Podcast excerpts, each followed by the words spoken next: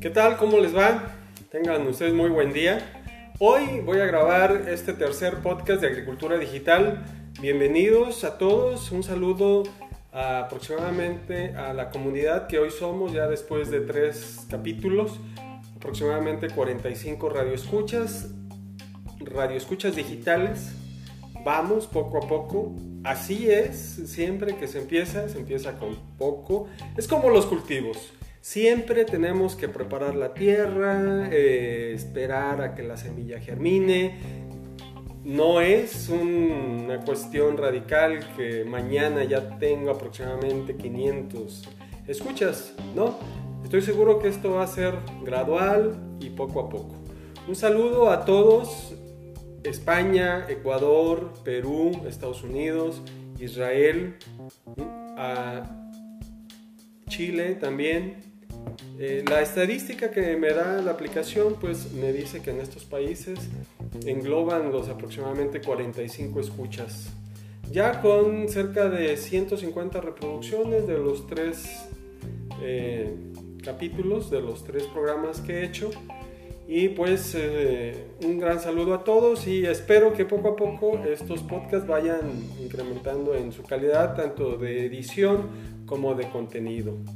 En eso me estoy esforzando y pues como todos ustedes saben, estamos pasando una situación muy particular en esta época, 15 de marzo, 15 de abril del 2020. Eh, se prevé que vayamos a estar así todavía varios días, varias semanas o tal vez algunos meses más. Pues bien, entrando y después de este pequeño contexto en el cual estamos inmersos el día de hoy, pues quiero abordar un tema muy importante acerca de un cultivo estratégico para el país. Por lo menos en México se le considera al maíz y a la caña de azúcar como cultivos estratégicos. Hoy voy a hablar de caña de azúcar. Sí, de cómo entendemos la agricultura digital dentro del cultivo de caña de azúcar en México. Yo en lo particular soy productor de caña, soy productor de higo, así es de que pues me ha tocado observar, conocer, evaluar, diagnosticar desde el punto de vista como agricultor y desde el punto de vista de asesor agronómico, especialista en el cultivo de la caña de azúcar en fertirriego, cuál es la situación del cultivo de caña de azúcar en nuestro país. Más de 60 ingenios están operando el día de hoy y acabamos de atravesar en el 2019 una sequía que se estima tenga una baja de más del 20% de la producción nacional de azúcar. Somos aproximadamente cerca de 800 mil hectáreas en el país con un rendimiento promedio de 65 toneladas, donde la gran mayoría, cerca del 70%, estamos hablando de que es un cultivo 100% de temporal. Cero tecnología o muy elemental. La tecnología que se hace hoy en día en caña de azúcar es semejante a la misma que se aplicaba en los 60s. ¿A qué me refiero? Pues simplemente labrar la tierra, abrir el surco, plantar la semilla de caña, aplicar tal vez algún herbicida preemergente, hacer alguna aplicación de fertilizante granulado de fondo y esperar a que llueva. Más allá, tal vez alguna segunda fertilización o algún control de malezas adicional. Eso es todo lo que prácticamente se le hace al cultivo de la caña hasta una vez que se hace la cosecha, que llega la zafra, que aproximadamente inicia en algunos ingenios en el mes de noviembre y termina en el mes de mayo, enfocándose prácticamente a la época donde no llueve, pues para que se pueda hacer la recolección. Pero la caña de azúcar, siendo un cultivo meramente industrial, ¿sí? Tenemos que ya desde la época de los eh, de la colonia ya se tenían trapiches. Entonces desde, desde siempre Desde la llegada de la caña al continente americano, este ha sido su finalidad, la producción de una, este, la producción industrial, ya sea en trapiches, producciones de panela o de piloncillo, o ya mm, en la época moderna la producción de azúcar a través de los ingenios. Hablar de caña es hablar del mundo cañero, ¿no? del mundo de productores de caña de azúcar. Eh, realmente es muy grande toda la, eh, todo lo que se puede comentar acerca del cultivo, pero hoy en este podcast me quiero enfocar concretamente a cuál es la tecnología que hoy podemos aplicar para que nosotros que tenemos ciertas condiciones, que podamos implementar la tecnología, podamos realmente hacer que este cultivo genere valor. ¿Y a qué me refiero? En caña de azúcar tenemos varias formas de implementar la tecnología 4.0. En caña de azúcar podemos hacer agricultura digital. ¿Sí? Al final de cuentas, la agricultura digital, la agricultura tecnificada, con el simple hecho de que podamos tener acceso a un teléfono inteligente, a una computadora, ya podemos estar interactuando con una gran cantidad de herramientas que nos van a permitir integrar toda esta información al cultivo de la caña de azúcar. Y pues bien, empezamos. Y empezamos por un elemento básico y fundamental. ¿Cuál es la limitante para la productividad en caña de azúcar? En México tenemos dos regiones, el trópico húmedo, que estamos hablando prácticamente del territorio en el Golfo de México, concretamente Veracruz, Tabasco y la península de Yucatán. Eso es el trópico húmedo. Generalmente estamos hablando de precipitaciones superiores pues, a los 1700 milímetros.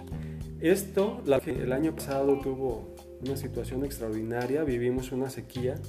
Casi no se comenta de este tema. Yo lo que he estado investigando realmente pues ni siquiera se, se, tomó como una noticia a nivel nacional, siendo que fue un impacto devastador en la zafra de este, que estamos transcurriendo en este momento, la 1920. Entonces, este aspecto, como la mayoría de las cañas son de temporal, pues está pegando durísimo, durísimo. Ingenios, por ejemplo, como San Rafael de Puctec, estamos viendo cañas totalmente perdidas que ni siquiera pudieron llegar a cosecha. Y eso es lamentable. Yo eh, tengo 47 años de edad y en mi vida, pues toda mi vida he sido cañero. En mi vida había visto que una caña se muriera por sequía y menos en una zona mm, del trópico húmedo, como pueden ser estas regiones de Veracruz, de Tabasco, de Tamaulipas, donde siempre llueve bastante bien. Pues en este caso es, me, me tocó ver cañas que se perdieron totalmente, totalmente. Pues bien, entonces, ¿cómo implementar esta tecnología o cómo eh, identificar qué tipo de tecnología nos puede servir en el cultivo de la caña de azúcar, siendo este cultivo eh, muy eh, limitante en cuestión de recursos. No hay dinero para invertir en caña de azúcar si lo queremos poner en un contexto más, más este, específico. Pues bien, hay dos maneras de invertirle al tema de caña de azúcar en tecnología. Una es riego y la otra es fertilizante. Incluso hay una tercera que es la mecanización. ¿sí? Entonces serían básicamente dos. Riego y fertilización en un concepto y mecanización en un tercer concepto, en un segundo concepto. Riego y fertilización lo podemos abordar desde el punto de vista de riego presurizado riego por aspersión, que ya es obsoleto, o riego presurizado por goteo, que realmente es una alternativa de bajo costo y de alta eficiencia.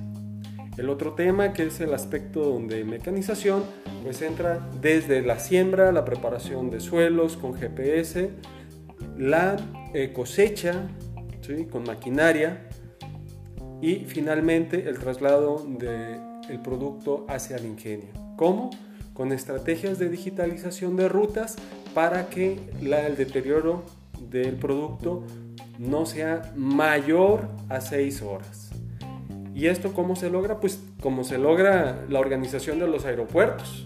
Vemos el colapso prácticamente que tenemos eh, en el aeropuerto de la Ciudad de México, más aún con logística y con todo el manejo de tiempos, podemos organizar llegadas de vuelos, no sé, cada X, varios vuelos por minuto llegan a la Ciudad de México. No sé, no sé cuántos, pero llegan varios vuelos al mismo tiempo a la Ciudad de México. De esa manera se puede organizar el tema del tránsito de la caña desde el campo hacia el batey para que en el batey, una vez que estén los camiones, se puedan estar suministrando para que al final lleguemos a tener estas cuotas en muchísimos ingenios del país de arriba de un millón de toneladas molidas. ¿Y cómo se logra eso? Pues, pues con organización, con digitalización, con sensores en la maquinaria, tiempos de llegada de los camiones del campo a fábrica, de fábrica de, de, batey a, la propia, a propia molienda. Pero eso ya tiene que ver con logística, logística de los camiones y sensores que van a estar identificando punto por punto donde se encuentran geográficamente estos camiones en toda nuestra zona de cobertura de nuestro ingenio. También GPS en las cosechadoras, GPS en las, eh, en las alzadoras y pues en cada frente de corte, de tal forma que hay un centro de control en los ingenios o en las organizaciones cañeras donde podemos ver diferentes pantallas tipo donde podemos estar ubicando dónde están los camiones físicamente, dónde está habiendo el cuello de botella, qué es lo que está pasando, por qué un determinado camión eh, no hizo su ruta completa hasta el batey. Todo eso lo podemos identificar a través de GPS con los sensores que están incorporados en los camiones y todo esto con una aplicación que incluso eh, eh, ya me ha tocado ver que hay encargados de cosecha que traen la aplicación de estos camiones, dónde se encuentran, por qué se detuvieron, se mandan alertas y pues tú lo puedes ver incluso en la aplicación de un celular. Pero bueno, esto es nada más como un pequeño ejemplo de cómo hoy la tecnología puede eh, solucionar un problema muy grande que tenemos en caña de azúcar, que es el deterioro de la caña una vez que se hace el corte y una vez que se traslada. Eh, hay ingenios donde los camiones duran el fin de semana porque el camionero eh, decidió no irse a trabajar y la caña se quedó en el camión 48 horas. Entonces, pues eso no puede pasar. Todavía en México quemamos la caña, así es de que una vez que se quema la caña, empieza el momento de deterioro de la misma. Entonces, desde el momento que se quemó la caña hasta el momento que se cortó, del momento que se levantó hasta el momento que llegó el batey, todo eso se puede monitorear a través simplemente de un dispositivo digital en el cual se da de alta la hora de quema, la hora de corte, la hora de salida del camión, la hora de llegada del camión al batey y finalmente en cuánto tiempo pasó desde que se quemó esa caña hasta que se entregó al batey. Correcto. Una vez que este tema ya ha sido de alguna manera solucionado con este tipo de tecnología, tenemos que ahora platicar de cómo todo ese esfuerzo, que obviamente se tiene que solucionar primero, la cosecha, como la solución de este problema que tenemos en cosecha. Y empecé al revés a propósito, porque muchas veces hacemos el esfuerzo en campo, hacemos las cañas en campo, hacemos el azúcar en campo y en cosecha fue un total colapso. Entonces empecé al revés a propósito, porque cuando yo me he esforzado en aplicar una fórmula de nutrición adecuada, hacer las aplicaciones de los nutrientes en las épocas fenológicas adecuadas y resulta de que me tocó la quema en determinada fecha y por alguna situación pasan 24 horas hasta que llegue el frente de corte, ya sea con maquinaria, con cosechadoras o con cortadores, personal que va a hacer el corte de la caña. Y además le, sumamos un buen corte o un mal corte, ¿sí? porque hay ocasiones que los cortadores pues dejan 30 centímetros de caña en el troncón O hay ocasiones que el despunte no lo hacen a la altura adecuada. Todos esos elementos se tienen que analizar desde el punto de vista de la organización cañera o desde el ingenio, desde la estrategia de cosecha, para que el esfuerzo que hace el productor de caña, ya sea el mismo ingenio que es productor o ya sea el agricultor, ¿sí? realmente vean incentivado la inversión de equipos de los cuales ahorita les voy a hablar en los próximos 10 minutos. De lo contrario, no tendría sentido entonces meternos a hacer desarrollo tecnológico, a implementar la agricultura 4.0 de lleno a nuestro cultivo de caña de azúcar. Entonces, hoy existen las herramientas para que la cosecha sea totalmente eficiente, rápida y efectiva, para que el esfuerzo de haber hecho el azúcar en campo se refleje en las toneladas obtenidas al final de la zafra. Y de esa forma se puedan conseguir buenos precios de la tonelada de caña porque hicimos un carbe de nivel adecuado en función a las inversiones que hemos estado haciendo de fertilizante, de riego, de control de malezas, de control de plagas y enfermedades. Pues bien, hasta aquí voy a dejar el tema de la cosecha y reiterarlo, empecé de atrás para adelante a propósito. Porque eh, hoy que tenemos estas herramientas, pues definitivamente tenemos que aprovecharlas y es 100% logística. Es mover del punto A, que es campo, al punto B, que es ingenio, y disminuir la mayor cantidad de tiempo posible.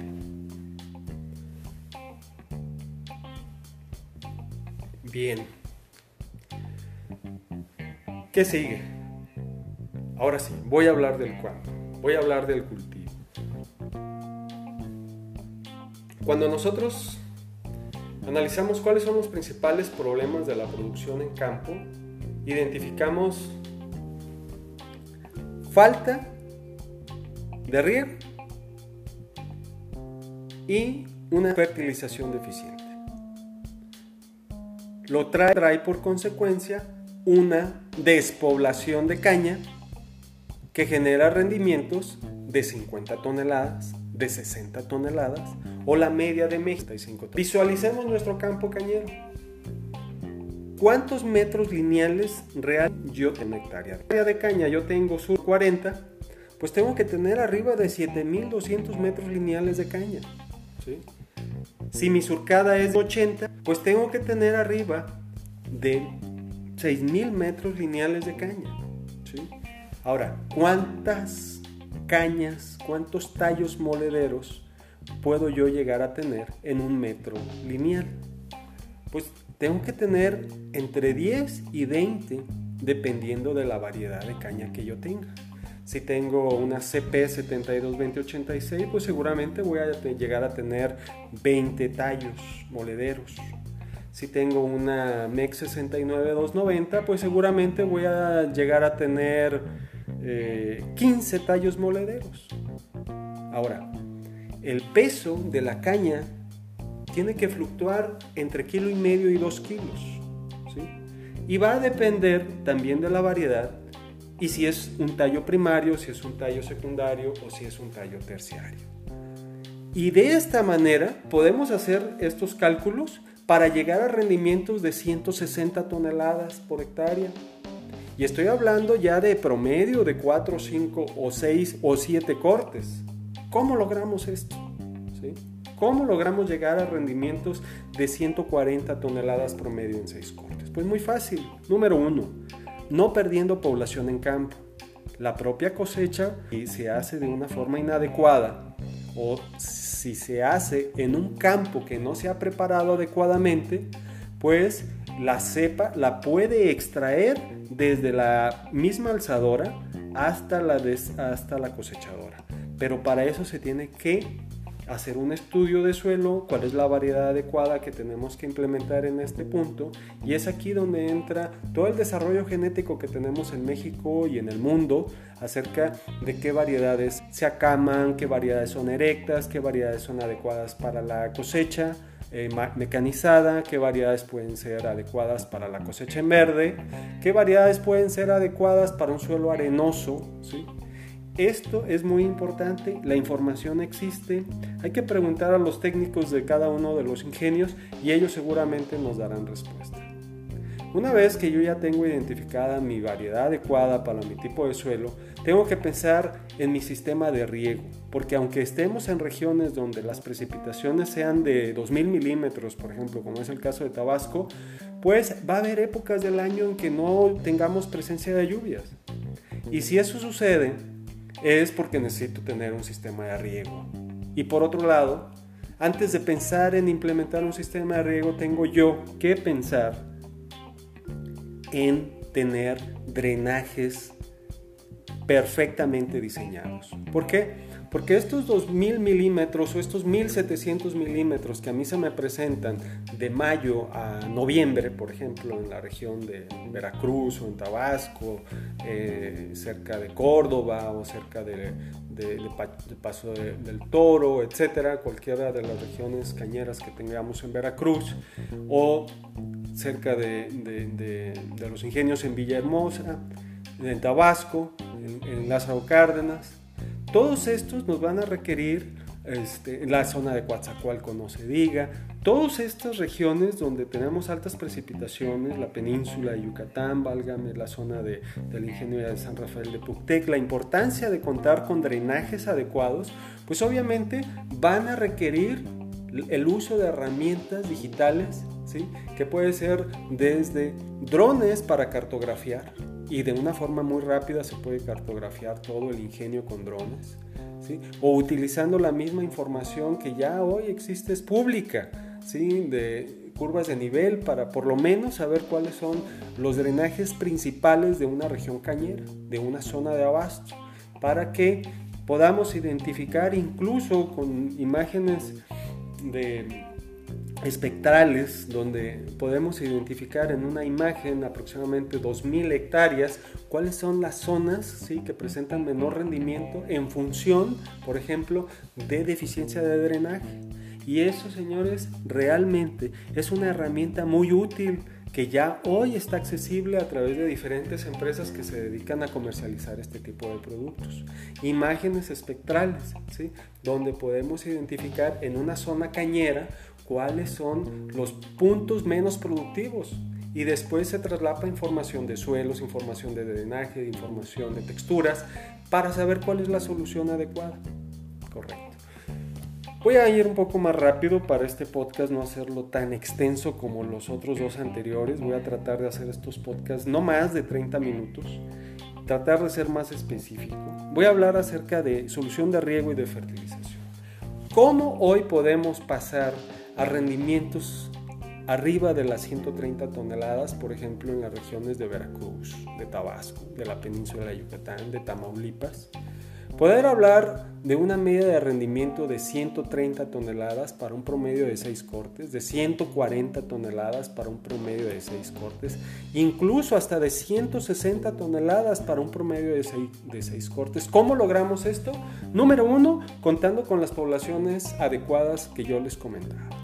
Calcular de acuerdo al número, a la distancia que yo tengo de surcada, si la tengo a 1,40, si la tengo a 1,80, etcétera, si la tengo a doble hilera a 2 metros, cuántos metros lineales tengo por hectárea. ¿sí? Ya dijimos que podemos traer 6.000, 7.000 metros lineales, los que sean, ¿sí? hasta 10.000 metros lineales por hectárea en el caso de doble hilera de 2 metros. ¿sí? Acordémonos que en la doble hilera de 2 metros tenemos 60 centímetros entre pares de hileras y 2 metros entre centro a centro de par de hileras. Esto nos da eh, 10.000 metros lineales por hectárea. ¿sí?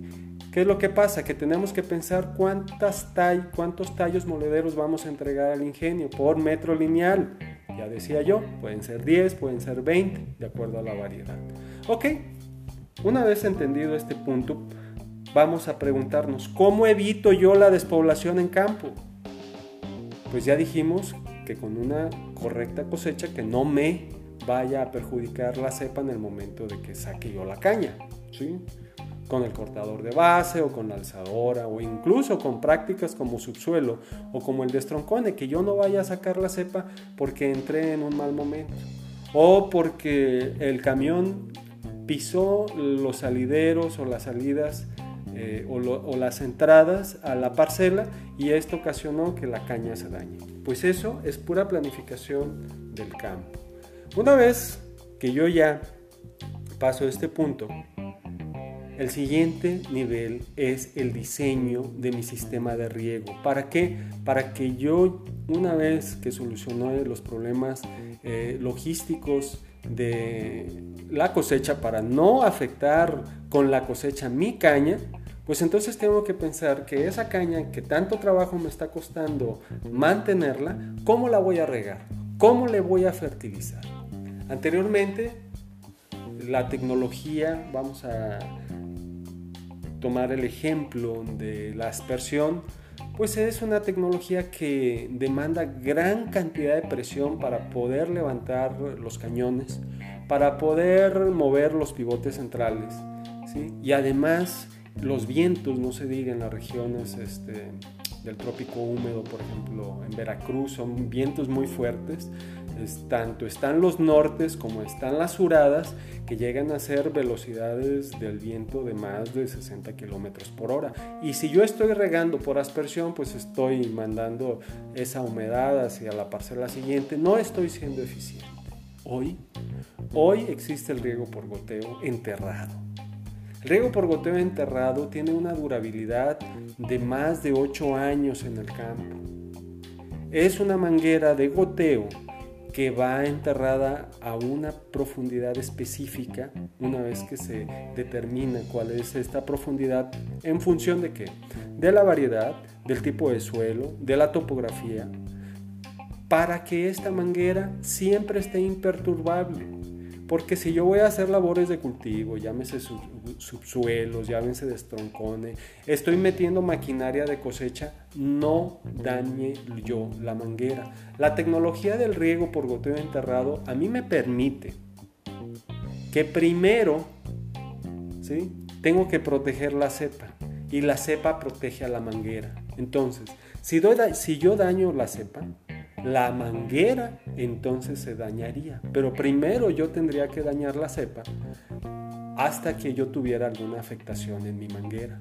El riego por goteo en caña de azúcar enterrado es hoy por hoy la mejor solución para la eficiencia del riego.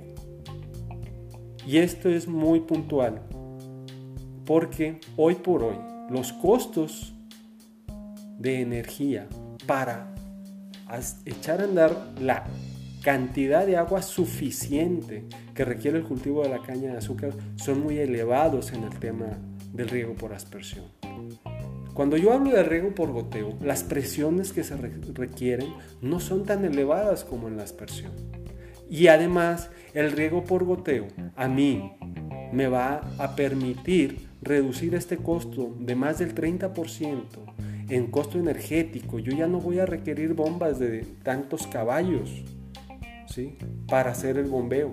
Yo, mi caballaje en las bombas va a ser mucho menor, alrededor de un 30%. Y eso automáticamente se refleja en el costo, en el costo de energía.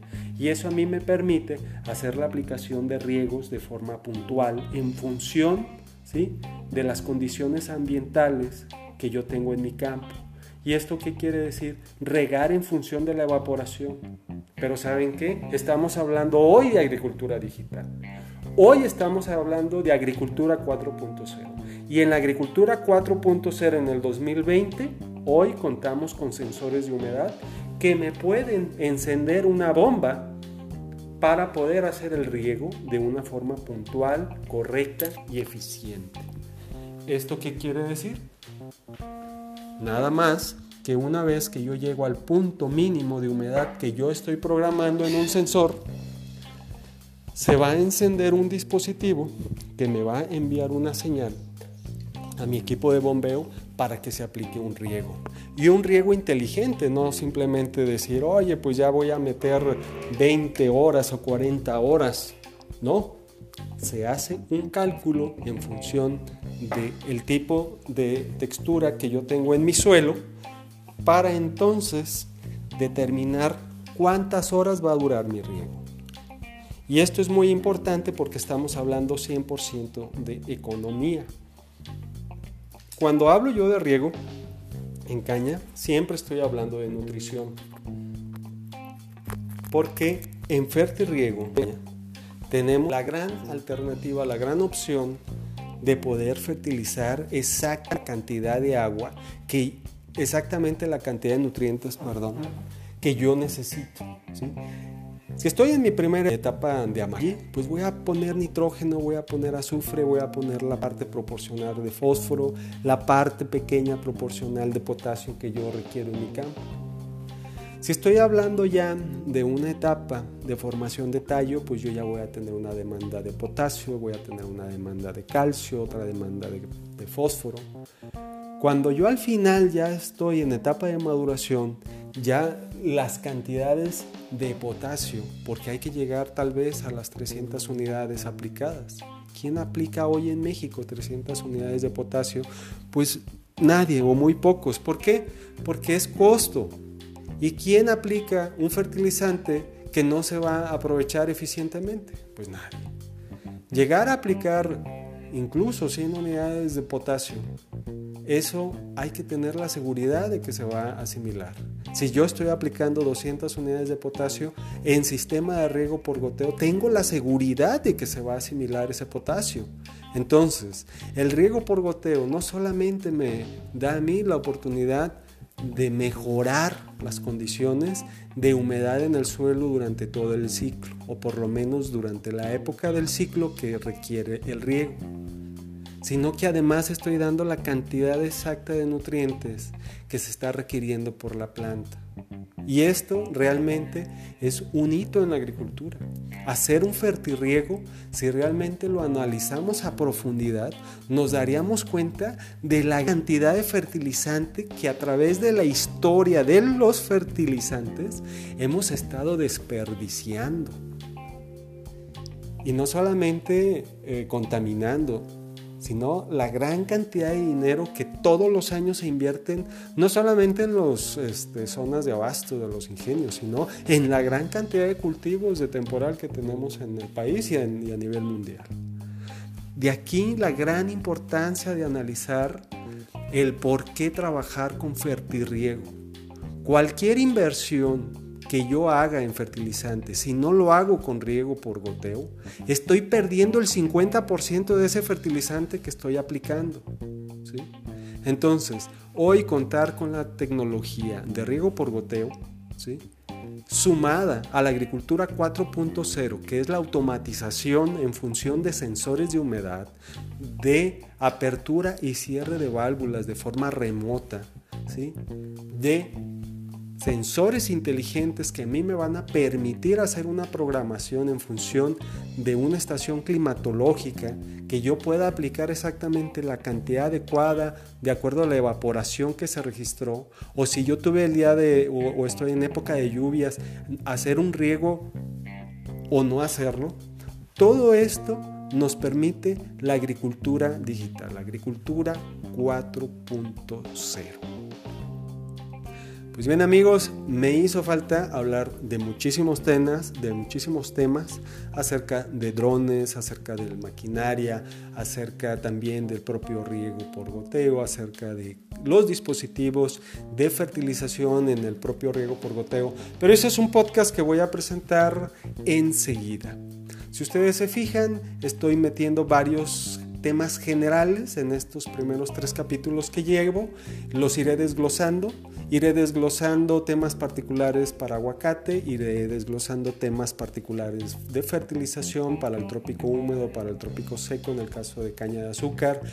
Ah, iré abordando temas acerca de frutales tropicales, también de frutales subtropicales, también voy a hablar de frutales caducifolios, cómo vamos a utilizar las nuevas tecnologías en todos los cultivos de nuestro país. Pues bien amigos, eh, no me quiero extender mucho, dije que iban a ser 30 minutos, ya llevo 35 minutos. Reciban ustedes un gran saludo, por favor compartan este podcast ahí entre sus amigos, sé que me escuchan varios colegas agrónomos y productores, eh, les mando un gran saludo, que les vaya muy bien en sus países, eh, salgamos del, estrés que nos genera esta situación en la que estamos pasando en estos momentos, eh, metiéndole pues más trabajo, metiéndole más, más trabajo de cerebro, tal vez este, nosotros los que estamos acostumbrados a andar rodando por las carreteras nos sintamos un poquito extraños al tener que estar en, en un solo sitio sin movernos. Pero bueno, yo en lo particular este, sí les puedo decir que esta es una época en la que pues hay que meterle valor, valor mental. Siempre es bueno estar capacitándonos, siempre es bueno estar a la escucha de nuevas, de nuevas eh, tecnologías que, nos puedan eh, beneficiar en la agricultura. Pues hay mucho tema, mis amigos. Este, síganme en mi canal de YouTube como Efraín Brambila. Eh, este esquema de podcast ahí me ando puliendo poco a poco. Y pues eh, reciban ustedes un gran saludo, un fuertísimo abrazo. Pásensela muy bonito. Comentarios, ya sea que me los hagan por la plataforma en la cual están escuchando este podcast o en el canal de YouTube también comentarios y estamos eh, a la escucha para retroalimentar siempre y tener buena colaboración entre todos los miembros de, esta comunidad.